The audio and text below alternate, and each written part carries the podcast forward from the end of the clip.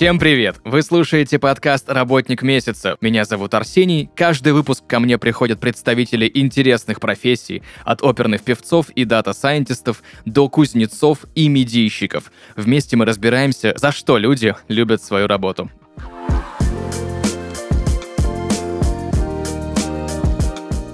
Друзья, и сегодня в подкасте «Работник месяца» Артемий Высоцкий, гафер. Артемий, привет. Привет. Очень необычная, редкая профессия. Кто такой гафер и чем он занимается? Что входит в твои обязанности? Слушай, на самом деле гафер — это... Само по себе название профессии произошло от э, слова гафель. Гафель — это такая длинная-длинная палка с крюком, которые изначально поправляли осветительные приборы на сценах, на спектаклях, на концертах, э, которые висели под потолком. Меняли направление и вот это вот все. Но в нынешнем понимании есть некоторое деление. Гафер сам по себе — это бригадир осветителей в кино. А, есть художники по свету, которые занимаются всякой э, концертной, театральной, спектакльной деятельностью и ставят свет именно на них, потому что по профилю они немножко отличаются, потому что там есть всякие трудности с протоколами, с тем, что у тебя всегда есть пульт, которым ты управляешь всем осветительным оборудованием на сцене, и ты не можешь его касаться физически, только если это не какой-то театральный, знаешь, луч света, который следует за персонажем, тогда твои осветители обязаны поворачивать его за человеком, на которого он направлен. А, мои обязанности — это руководство осветителями на съемочной площадке.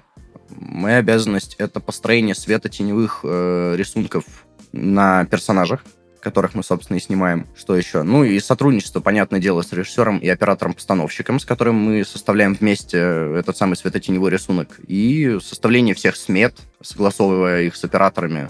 Вот. В общих чертах это все. Где этому можно научиться и не знаю, возможно, нужно, нужно высшее образование? Слушай, на самом деле нет, потому что в России с этим очень тяжело, как и во всем мире, потому что я в какой-то момент э, на полном серьезе исследовал э, рынок всяких образовательных учреждений на тему того, где учат вообще свету. Э, честно говоря, я не нашел ни одного заведения в России, которое занимается именно подобными вещами. Есть всякие строго технические вузы, которые занимаются обучением работы света как такового, но как киноосветителя тебя нигде этому не учат, потому что есть факультеты операторские, есть факультеты всякие режиссерские, звукорежиссерские, но именно на свет цех нигде не учат.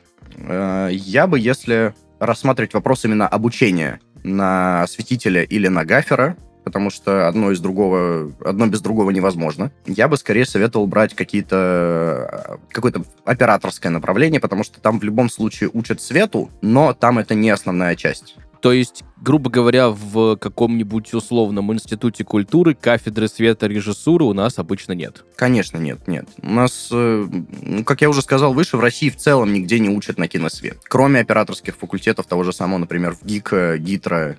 Так что да. Знаешь, мне что интересно, как проходит э, в среднем твой рабочий день на площадке именно, при съемках кино? А, смотри, если мы рассматриваем именно работу на площадке, то приезжает э, Лайтваген, или это любая машина, на которой приехал весь свет, все железо. Лайтваген, классный термин. Ну, есть камера ваген, есть лайтваген, есть э, гримерка, простите, пожалуйста, есть туалет, есть фудтрак. В основном на площадках, из-за того, что я занимаюсь в основном всяким фестивальным и студенческим кино, то у нас это обычно не прям газель-газель, забитая оборудованием. У нас это обычно может быть одна, может быть несколько машин, в которых э, лежит прям под завязку оборудование. День начинается с того, что приезжает эта машина. Мы собираемся с э, оператором, отходим в стороночку, еще раз проговариваем все э, наш план съемки по кадрам, что у нас снимается первое, второе, третье, четвертое. Я раздаю команды осветителям и сам приступаю к э, первичной расстановке света, после чего у нас выходит камера. По камере мы корректируемся, делаем поправки по запросам оператора и режиссера, если они есть. Вот. И вот, собственно, примерно такой же план у нас и идет весь день, потому что самая, самая долгая и самая муторная, наверное, часть — это самая первая постановка, потому что, особенно если это незнакомая команда, вы всегда очень долго при, притираетесь друг к другу. То есть, ну, э, первая постановка, она занимает больше всего времени, потому что вам надо всем познакомиться, выставиться, согласоваться и так далее. А если мы берем э, твой рабочий день, который не на производственной площадке происходит? Как он проходит? А мой рабочий день, который производится не на площадке, это... Ну, там просто он немножко более длинный, потому что у меня может быть встреча с оператором. А, у нас согласование кадров э, оператора с режиссером, которые в целом меня не очень должны волновать, но иногда бывают такие запросы, которые оператор не может сказать, что они э, неисполнимы, а когда мне дают кадр, который они хотят сделать, я говорю, что, ребят, в таких условиях мы не можем это сделать. Хоть всегда и стараемся. Э, идут всякие встречи технического цеха и согласование смет. Сметы в основном согласовываем с операторами. Если операторы... Такое тоже бывает, кстати, надо было это упомянуть, что оператор иногда собирает сметы без меня э, по мне. Э, это не самое эффективное, но иногда случающаяся история, когда оператор решает, что вот, ребята, вы будете работать с этим оборудованием, потому что я за вас уже все решил. Э, такое бывает, это нормально. С этим ничего не сделаешь, но вот с ребятами, с которыми работаешь уже не первый раз, такое можно исключать. То есть, я так понимаю, что когда ты работаешь гафером, у тебя очень часто бывают абсолютно разная команда, в зависимости от проекта. Почему так происходит? Так происходит, потому что команды в проектах бывают... Ну, то есть меня иногда находят на проект, когда у ребят э, просто отсутствует свет цех, но уже есть сбитая команда, и мне пишут такие, вот, Тем, надо помочь со светом, вот такие-то, такие-то условия, мы начинаем обрабатывать всю эту историю, и только потом начинаем знакомиться уже всей командой. Иногда знакомство с командой происходит на общих встречах, но общие встречи в моем профиле не редкость, но в большом кино они достаточно редко случаются, когда у тебя собирается вся техническая команда вместе. А, кстати, как сейчас это происходит? Нужно ли физическое присутствие или у вас в зуме там созвоны какие-то? Э, слушай, наверное, от человека к человеку, от ситуации к ситуации, но э, тут просто смотря кому как нравится, потому что лично я всегда предпочитаю живую встречу, нежели встречу в каком-нибудь зуме или дискорде, потому что, ну, как-то лично мне попроще выражать э, эмоции или как-то реагировать на запросы людей. Ну, потому что ты вживую сидишь, человека видишь, ты видишь все его жесты, и так далее. Ну да, и если есть какие-то спорные моменты, да, по сметам тем же самым, по оборудованию, их проще решать именно приличной встречи. Да, да, да, конечно. Знаешь, Артемий, пытаюсь понять, какие есть у Гафера перспективы карьерного роста. Давай более подробно разберем. Все очень сложно, потому что, смотри, изначально Гафер как таковой — это именно бригадир осветителей. То есть э, я являюсь уже э, в какой-то степени начальником своего цеха. Потому что, ну, конечно, мы работаем вместе с оператором, но Гафер все-таки имеет э, меньшую волю на площадке, то есть, ну, типа, меня с меньшей вероятностью услышат, э, э, если я скажу, что, например, это невозможно, нежели оператора. Потому что все-таки мои решения проходят сквозь операторы в любом случае. Поэтому в светцехе достаточно не редкость, когда у тебя сначала есть осветитель, начну сначала. Сначала есть осветитель. Ты становишься им, тебя начинает это интересовать. И с опытом в какой-то момент ты, э, набираясь всяких знаний по свету, а, можешь вырасти до бригадира осветителей, если не страшно. Потому что я встречал ситуации, когда людям бывает э, некомфортно становиться, выходить на роли гафера, потому что это все-таки больше ответственность, чем у осветителя, потому что ты сам принимаешь решение по свету на площадке, и, ну, на тебя больше ответственность в любом случае. Э, достаточно не редкость в нашем ремесле, когда человек, работавший в светцехе, даже если он вышел в гаферы, через какое-то время уходит в операторы. Потому что мы работаем наравне в основном. То есть, ну, оператор все равно принимает более ответственные решения, но осветители все равно смотрят. Смотрят, всегда наблюдают, потому что работа у нас такая, смотреть и видеть. И давать людям возможность видеть тоже.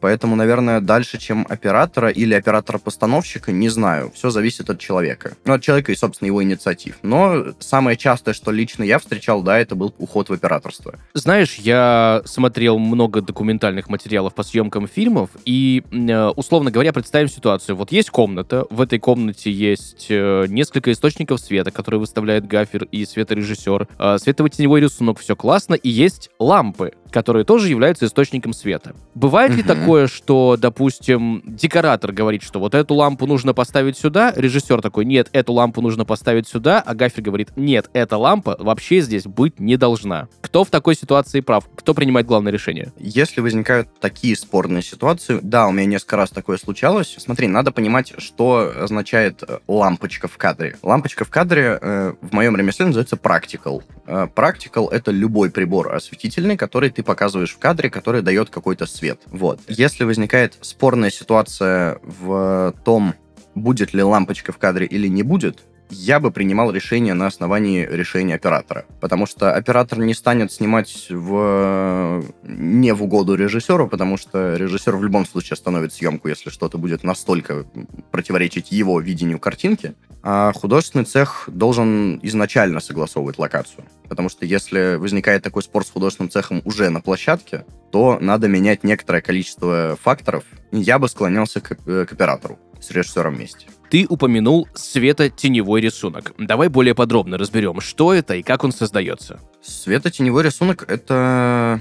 Как бы это так объяснить? А, Мы можем смотреть на любую картинку с э, любым объектом или лицом, и у него в любом случае где-то на лице будут тени. Если их нет, эта картинка называется плоской. А если они есть, значит у тебя на лице образовался светотеневой рисунок, который создает фактуру на лице на лице или на объекте. То есть, условно, вот э, сейчас я на тебя смотрю, у тебя тень на лице справа, ближе к центру лица, э, и свет с э, левой части. Вот этот самый градиент света и тени на объектах или на лице, это и есть светотеневой рисунок. То есть в него входят даже блики. Потому что если этот блик не выбивается из картинки, он все равно является частью светотеневого рисунка. То есть лю- любой объект, на который ты смотришь, у которого есть тень, то на нем имеется светотеневой рисунок. Наша задача — это правильно его выстроить так, чтобы картинка была более красивой, более интересной. Я тут же вспоминаю Джей Джей Абрамса, у которого вот эти блики, которые он добавляет на постпродакшене, да, с помощью CGI, возможно, это что-то, Мгм. уже не знаю, мне кажется, притча в языцах в каждом фильме, они вот эти фирменные есть. Это прихоть режиссера или все-таки это тоже относится к гаферу, даже постпродакшн? Э, смотри, опять же, это почерк. Это почерк, и каждый раз сложно сказать, чей именно, потому что есть э, операторы, у которых строгое видение определенного света в кадре, который они снимают, и пока этот свет в кадре не будет стоять, они просто не скажут, что они готовы снимать. А, Есть, э, вот как ты, собственно, и сказал, у Джей Джей Абрамса, тоже есть почерк по свету, и там, в этой ситуации, я думаю, что это почерк именно режиссера, который говорит, что он хочет именно такие настроения на картинке, которую строит.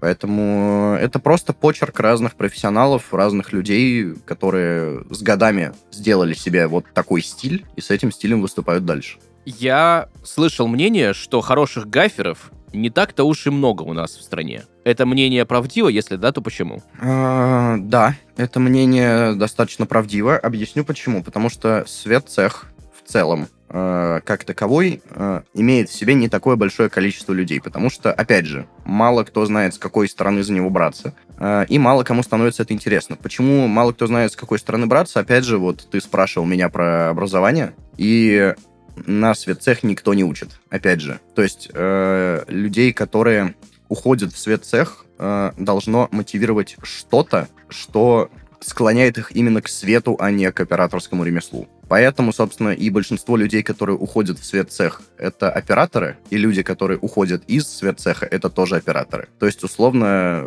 в нашем, опять же, ремесле очень много операторов, которые почему-то решили, что хотят заниматься именно светом. В моем случае это была фотография, из которой я в какой-то момент э, понял, что мне больше интересно строить светотень, а не это. Почему мало людей? Потому что очень большой поток людей, которые приходят и которые уходят. А, Это очень тяжелое ремесло, потому что, как кто-то мне, не, не помню уже, когда говорил, что свет-цех в кино — это один из самых грубых цехов. Грубых э, в плане людей. Ну, то есть э, вся информация, которая тебе подается, она топорна периодически, и она, ну, бывает очень грубо э, звучит. Поэтому, собственно, я думаю, что, наверное, можно это тоже причислить к одному из факторов э, того, что мало гаферов, потому что очень тяжелая работа. Как физически, так и морально, потому что коллеги иногда перегибают. Но, с другой стороны, я знаю, что когда используется какая-нибудь обсценная лексика, да, в работе, это все исключительно ради того, чтобы уменьшить скорость реакции и увеличить ее. Ну, в смысле, уменьшить скорость принятия решения, увеличить скорость реакции. Вместо того, что уважаемый сотрудник светового цеха, пожалуйста, направьте луч. Да, да, да, да, да. Да, пожалуй. Вась, поверни туда, грубо говоря.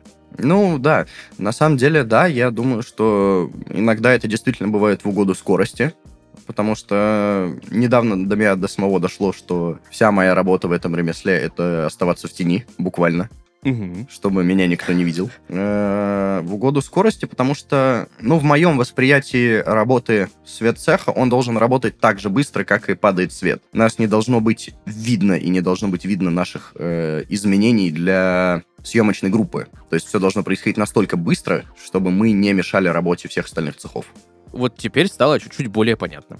Артемий, расскажи, пожалуйста, более подробно, с какими устройствами и технологиями ты работаешь?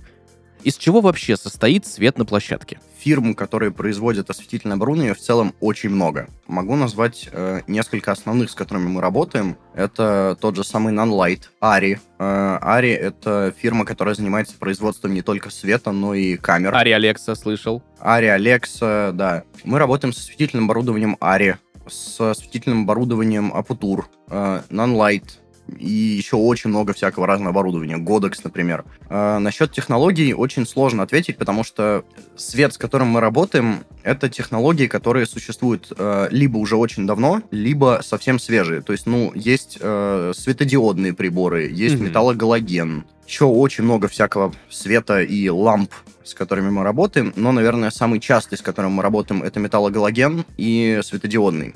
Почему светодиодный? Потому что э, светодиоды зачастую э, бывают RGB, они бывают биколорные. Биколорные, что означает? Э, световая температура меряется в кельвинах. То есть, ну, там, 3200, 5600. 5600 — это дневной свет. Ну, э, он в кино называется Daylight. 3200 а — это теплый свет, э, что было примерно понятно, от чего ориентироваться. Чем ниже цифра, тем он теплее, тем выше цифра, тем он холоднее. Например, свеча у нас э, идет что-то около 2000 кельвинов. Это один из самых низких показателей с э, температуры, которые мы можем в целом себе позволить, потому что ну, он встречается чаще всего в приборах. Вот. Э, металлогалоген почему? Потому что Ари делает э, очень сильные приборы, потому что наши приборы по силе меряются в ваттах, в киловаттах и так далее. Поэтому основной проблемой на съемочной площадке зачастую на натурных съемках которых бывает э, именно питание, потому что если люди хотят, например, это достаточно частый запрос от э, операторов и от режиссеров, э, то, что смена у нас ночью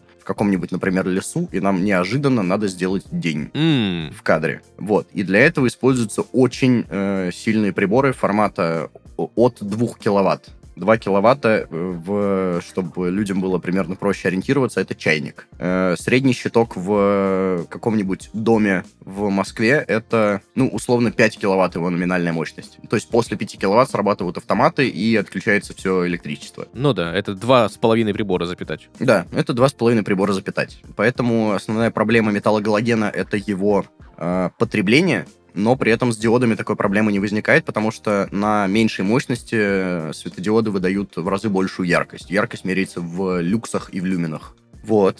Поэтому, если мы хотим сделать RGB-цвет э, цветной, то в основном это диоды, э, либо это светофильтры на металлогалоген или люминесцентные лампы. А отличаются ли сами приборы? Ну, грубо говоря, есть, допустим, я знаю, что есть пушки, да, вот, ну, я про сценический, да, свет, да, заливки да. какие-то есть, там, пары, еще что-то. Вот в кино, в киноиндустрии, как называются эти приборы и для чего они нужны? Вот с помощью чего, каких именно инструментариев выстраивается вся вот эта вот красота? Наверное, проще всего будет сказать головы, потому что это самое, самое частое название осветительных приборов, потому что, ну, типа, есть, есть голова на 2 киловатта, голова на киловатт. Э, и почему голова? Потому что они все э, по форм-фактору в целом, ну, чем-то схожи. Ну, то есть можно представить какой-то киберпанк голову, у которой один огромный глаз в центре, такой циклоп, и вот это будет голова. То есть э, в каком-нибудь условном киберпанке реально этими приборами можно заменять голову в плане дизайна. Ну, есть головы, есть, э, э, например, есть э, такая вещь, как кинофло.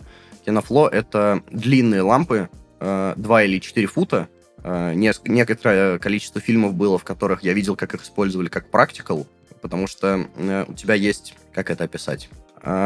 Представь себе картон только пластиковый. Ну, по структуре, как картон, только пластик. С металлическими, наверное, это можно назвать штырями или осями, которые сгибаются снизу и сверху. Сама по себе это такая длинная штука, и шторки у нее только сверху и снизу, по длинным сторонам. И там бывает 2, 4, 8 ламп в длину, просто стоящие параллельно друг другу. Вот. Ну, есть еще такой форм-фактор. Есть э, маленькие панельки световые, которые, ну, совсем маленькие, бывают большие. Маленькие, это, ну, вот, например, есть э, Aperture MC, это панелька размером с ладошку. Э, есть э, Aperture 300C, э, P300C Nova.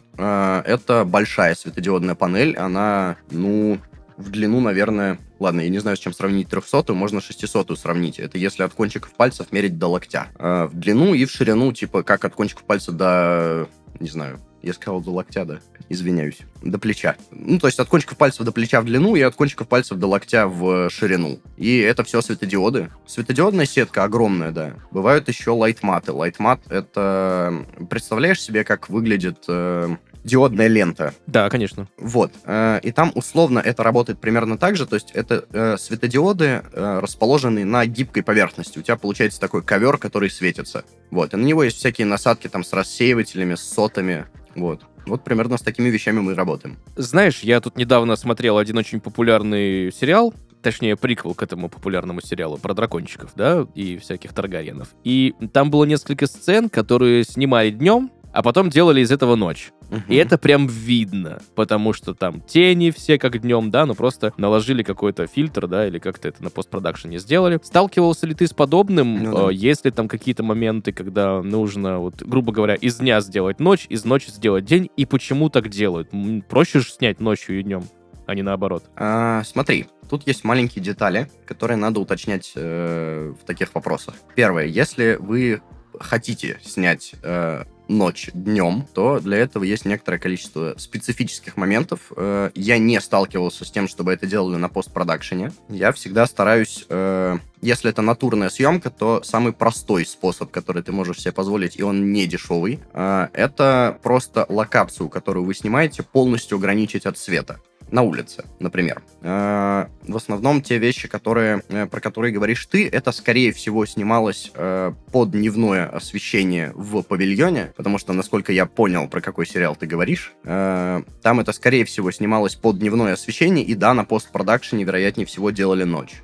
Но самый простой способ — это действительно просто укрыть помещение так, чтобы... локацию так, чтобы на ней не было дневного света. Что очень непросто, но у них есть бюджеты. Э, такие решения зачастую обуславливаются тем, что физически невозможно с совместить э, большое количество факторов э, начала съемки. То есть, э, как иногда бывает, почему мы снимаем ночью, а надо снять день. Э, такие вопросы возникают, э, даже не вопросы, такие условия возникают в основном из-за того, что, например, актер не может, какая-то часть съемочной группы не может в этот день, у них другой проект. А, или есть некоторые сроки, которые обязательно надо соблюсти, иначе мы просто не успеем э, снять весь материал. Вот, поэтому зачастую действительно такие ограничения возникают, и да, это не редкость. Знаешь, я недавно узнал про новую технологию использования LED-экранов вместо хромакея, да, и Unreal Engine 5 движков и так далее. Да, в чем да, суть? Да. Сериал «Мандалорец» Мандалорец тот же самый, так снимался. Ну, да. В чем суть? Да, у тебя вся светотень, все, что происходит, когда есть трудности с хромакеем, это уже на заднем плане от э, рендерина компьютером. У тебя полностью свет падает, все как должно быть в кадре, ничего дорисовывать не надо. Э, сталкивался ли, ли ты с такой технологией, насколько это круто, и нужно ли даже при таких условиях какие-то дополнительные осветительные приборы? А, да, при таких условиях, конечно, нужны дополнительные осветительные приборы, но э, честно признаюсь, с такой э, историей я не сталкивался ни разу. Но на моей практике, по крайней мере, такого, такого не было, потому что это очень дорого. Потому что для этого надо брать целый павильон, обшитый э, экранами. И причем эти экраны, э, в чем особенность? Э, речь идет не совсем про экраны, речь идет про э, диодные панели. Э, вот как на каких-нибудь концертах, как сзади появляется картинка, это не совсем экран. Это много-много-много-много достаточно крупных диодов, которые работают как экран. То есть это не, это не сложить телевизоры в сетку и... Потому что если ты сложишь телевизоры в сетку, у тебя будут грани между ними. А там они коннектятся прям совсем стык в стык. Э, и сама по себе эта технология очень недешевая. Применяют ее в моем окружении не применяют, потому что снять на хромаке дешевле, примитивно дешевле. Э, да и на самом деле я пока не сталкивался с э, такими крупными запросами по SFX-эффектам. SFX-эффекты — это ну, спецэффекты, короче. Вот, это очень дорого. Почему нужно дополнительное оборудование? Потому что экран у тебя находится в любом случае э, стеной. Они у тебя могут находиться углом, могут находиться стеной, но достаточно редко бывает, когда у тебя экраны находятся по всей, по всему периметру. А, то есть пол надо антуражить, пол надо выделять так, чтобы он выглядел естественно. И, конечно, там не обходится без спецэффектов, потому что это все наложение картинок на картинку. Ну, нельзя избежать этого, потому что ты не сможешь физически так хорошо заантуражить комнату, в которой стоят экраны, чтобы это выглядело на полном серьезе и очень естественно. Это все равно должно делаться на постпродакшене. А, из того, что я знаю про эту технологию, то, что зачастую в павильонах, в которых стоят эти экраны, над персонажем а, висят вот те самые лайтматы, Э, про который я уже говорил. То есть это гибкая сетка светодиодов, на которой рассеиватель огромный, прям огромный во все, весь объем помещения. А, и зачастую бывает такое, что у тебя, например, стоит статичный персонаж. Я могу примерно описать сейчас, например, ситуацию. У тебя сзади там какая-нибудь пустыня, а в ней что-то происходит, и там все такое красное небо, еще что-то. А, стоит один персонаж, э, в, типа в центре павильона. Ты видишь эти экраны, ты видишь пол под ним, но э, чтобы создать создать правильный светотеневой рисунок на лице, э, иногда, не применяя оборудование, используют э, пены. Пена — это квадратный кусок э, очень плотного пенопласта, у которого с одной стороны просто белая сторона, а сзади фольгированная сторона, э, и она отражает свет. Э, скорее всего, для натуры э, для удешевления процессов, скорее всего, применяют такие штуки, но без оборудования дополнительного ты не справишься просто будет неестественно. Раз уж мы упомянули хромакей, то, что он дешевле, э, при использовании этого самого хромакея сложнее выставить свет, потому что, ну, как мне кажется, да, ведь итоговую картинку дорисовывают на компьютере, да, там, неважно, CGI это, SFX, WaveX, э, и даже в высокобюджетных блокбастерах иногда видны ошибки осветителей, которые потом, мне кажется, ну, просто невозможно на посте убрать. А, да, это действительно сложнее. Объясню почему. Потому что для полноценной работы с э, хромакеем ты должен понимать, что э, на посте будет происходить на этом хромакее. В каждую секунду нахождения там персонажа или объектов. То есть, если это не полностью смоделированная картинка, э, снимавшаяся на хромакее, в которой, например, там поставили какие-то элементы антуража, то тебе надо правильно осветить э,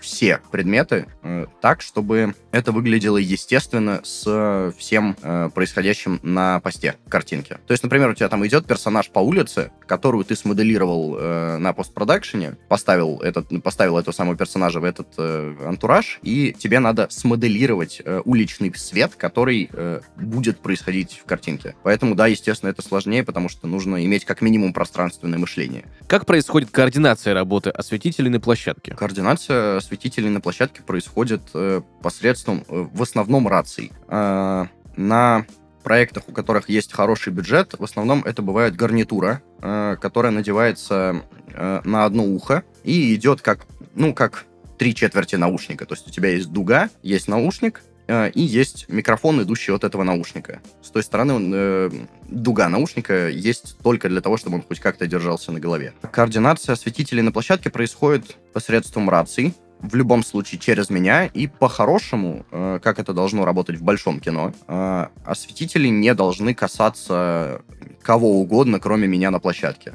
Э, у меня был опыт, э, это был очень высокобюджетный проект, с которыми я, к сожалению, сталкиваюсь достаточно редко, э, на котором я, кто режиссер и кто оператор-постановщик, узнал, ну, часу на восьмом съемок. Я был на одной смене на этом проекте. Вот. Кто режиссер и кто оператор-постановщик, я узнал только часу на восьмом, потому что я ну, у меня примитивно не было времени рассматривать площадку. А, и все мои коммуникации не уходили дальше, чем э, директор съемочной группы и гафер. То есть вся, вся координация всех действий осветителей происходит только через меня, и по-хорошему э, должны быть только мной. То есть все команды должны проходить мимо меня и согласовываться со мной. Какие ошибки чаще всего совершают и допускают начинающие специалисты? Э, зачастую все ошибки, которые совершают начинающие специалисты, это не учет факторов условий съемок.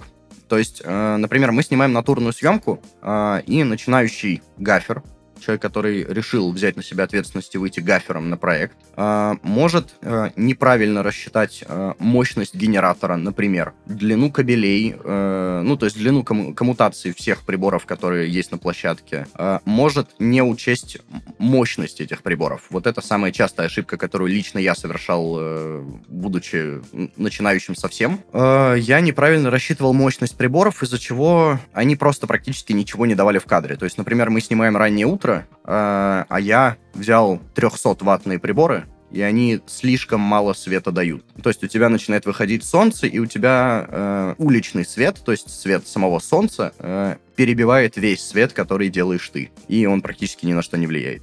Еще ошибка бывает в коммуникации. Э, ошибка в коммуникации заключается в том, что э, ты упускаешь осветителя э, в руководство оператора, э, и роль гафера на проекте просто аннулируется, потому что у меня такое тоже было несколько раз, когда я упустил из внимания, что осветитель э, начал выполнять команды оператора, и в какой-то момент я просто понял, что ну, нету времени на перестроение коммуникаций.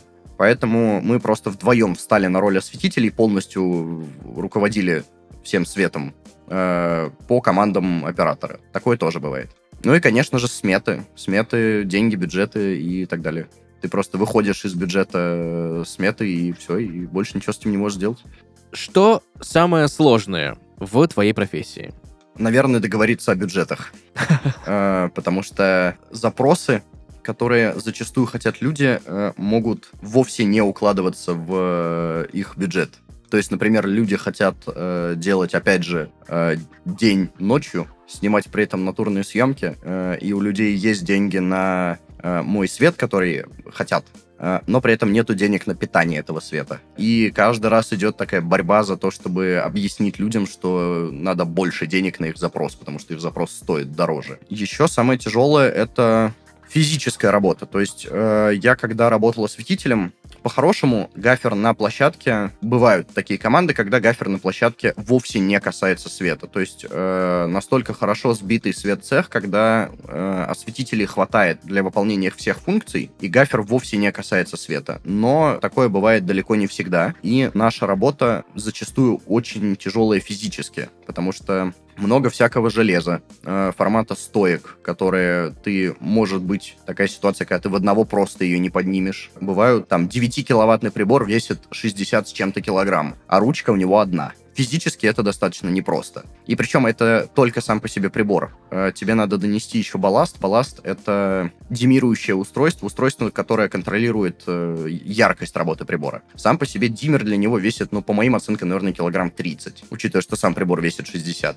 И да, это непросто потому что все это надо поднимать, и периодически у людей бывают запросы, там, я не знаю, надо поднять вот этот самый 9-киловаттный прибор на... Ну, представляешь себе зерновую вышку, в которую идет труба с э, какого-то производства, по которой идет вот это вот все, она высотой типа с четвертый этаж. И там есть одна лестница под углом, таким хорошим углом. И тебе э, говорят, что вот надо поднять туда этот 9-киловаттный прибор. Да, такое тоже бывает, и вот одна, наверное, на мой вкус, одна из самых тяжелых э, частей. В прямом смысле тяжелых. Да.